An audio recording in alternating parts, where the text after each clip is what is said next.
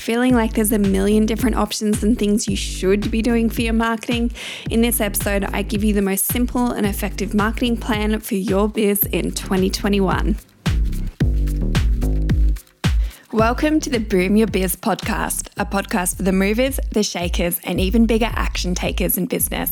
I'm your host, Sonia McIntyre Reid, and each week I'll be exploring the question of what really makes businesses and organizations thrive. I'm on a mission to educate, empower, and inspire business owners and myself along the way.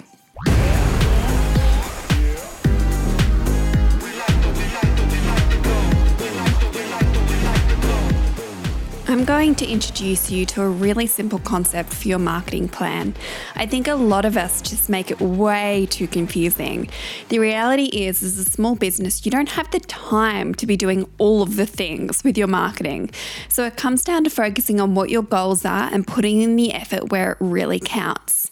First of all, I want you to take half an hour to sit down and jot down some ideas around these questions that I'm about to pose to you. Now, I mean, seriously sit down and think about them and do the research. So, number one, what do you feel is working best for your business right now in attracting new clients and customers? Are you asking people how they found you? And if so, what is the most common answer? You might find that people think it's word of mouth, it might be social media, but it's worth asking the question. And then I want you to think about whether or not you're retaining these customers and clients as well. That's a really, really important one. Number two, what do you feel like you're spending a lot of time on that isn't getting you results? There is no point in doing it if you're not getting anywhere with it, right? There's only so many hours in a day, so stop focusing on this stuff.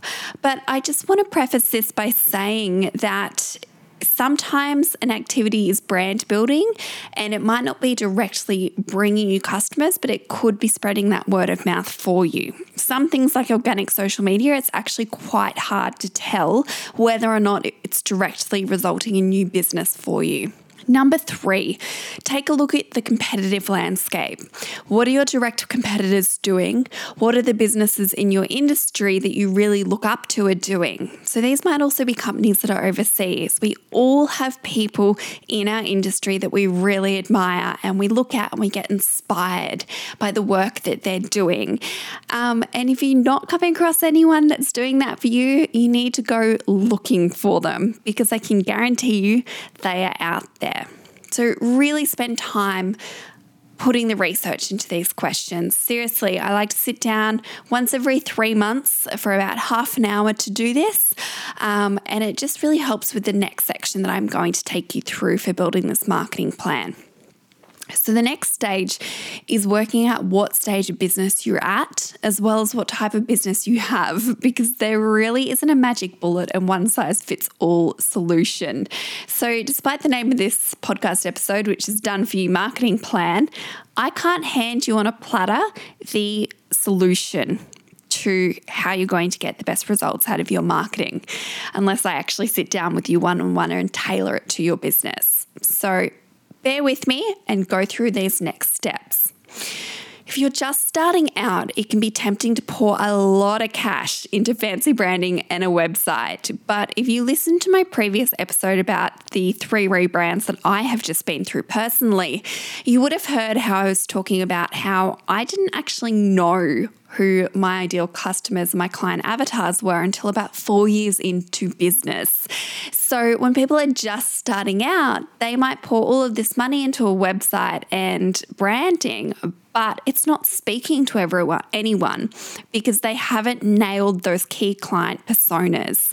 And honestly, it's not something you know until you start in business and start serving customers and working out who you want to be working with, right? So, what I would recommend you do is just build something really basic on Squarespace or Wix and get a logo off Fiverr or Upwork. You really need to focus on getting a brand built with a small presence to begin with, and then from there, generating that cash flow. Cash is king. Don't go investing a ton of money on branding and a website just yet. Once that cash is coming in consistently, then you can invest in that. So, what can you do to bring in customers or clients right now? That's what you need to be asking yourself when you're in this initial stage in business. Your network is the first place to start. Pick up the phone and start calling. Come up with an irresistible offer to promote just to get people through the door and get that word of mouth spreading. This stage is also really about getting crystal clear on your unique positioning statement or your unique selling proposition. Um, so, another component to that is also building trust. As a new business, you don't have a proven track record yet, so getting testimonials and reviews can be a great way to start. If you have all this down pat and up and running with consistent clientele, now is the time to build brand equity and scale. I really want you to focus on building your die-hard fans and getting that word of mouth happening even more. Building an email list and a social media following that is solid is a great place to start here because it's all about re engaging those existing customers and building that loyalty. Also, at this stage, you need to be thinking about how your brand is coming across. By now, you should know who your ideal client is, and this is the stage you invest in a flash website and beautiful web branding that really speaks to them, whilst highlight, highlighting, sorry, what your unique selling proposition is. The final stage is expansion. You've got you, your USP nailed, your business model and your offering makes sense, and people love what you do. And most importantly, it's profitable. So let's grow this thing.